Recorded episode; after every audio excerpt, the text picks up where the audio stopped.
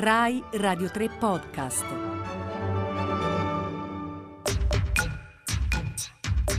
Venti piccoli mondi. Europa nema alternative. Non ci sono alternative all'Europa. Era lo slogan che sentivo per le strade di Belgrado nel 2000, l'anno in cui lasciavo l'ex Jugoslavia. Uno slogan simile l'ho ritrovato 16 anni dopo, mentre ero a Kiev, in piazza Maidan. Diceva Zaevropescu Ucrainu per un'Ucraina europea.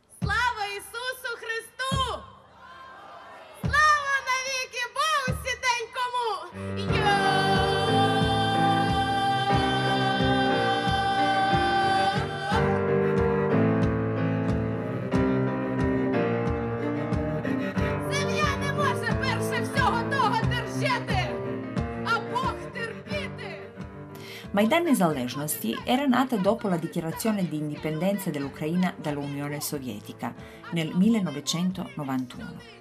Oggi è il simbolo delle proteste che iniziarono nel 2013 e che portarono alla caduta dell'allora presidente Viktor Yanukovych.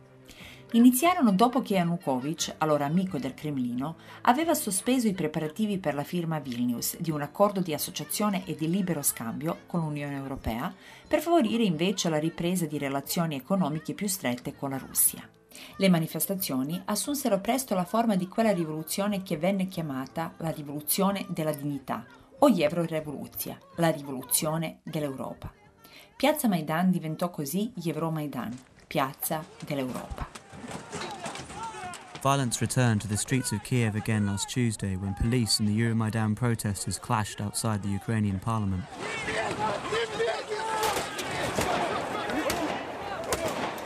Tre mesi dopo, Yanukovych fuggì dal paese, mentre negli scontri fra i manifestanti e le forze d'ordine persero la vita più di 100 persone.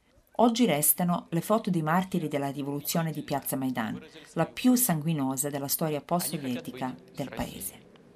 Сегодня, основываясь на результатах референдума, который прошел в Крыму, опираясь на волю народа, вношу в Федеральное собрание и прошу рассмотреть конституционный закон о принятии в состав России двух новых субъектов Федерации – Республики Крым и города Севастополь.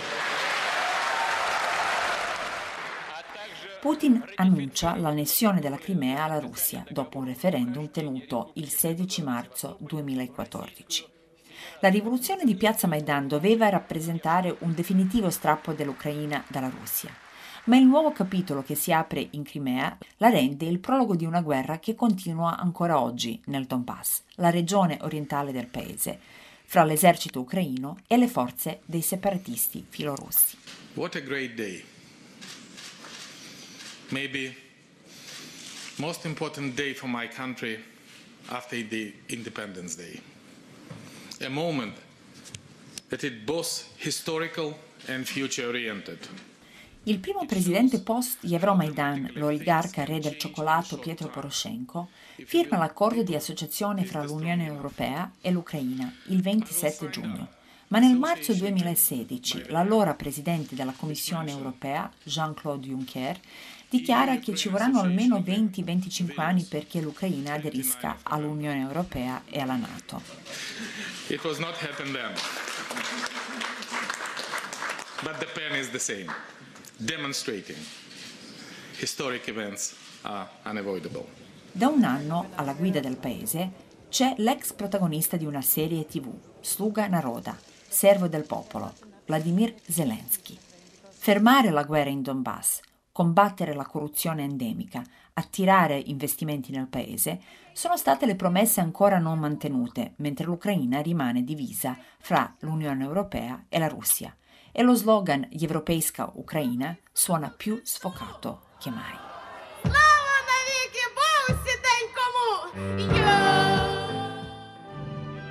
Continuate a seguire i podcast di Radio 3 sul nostro sito e sull'app Rai Play Radio.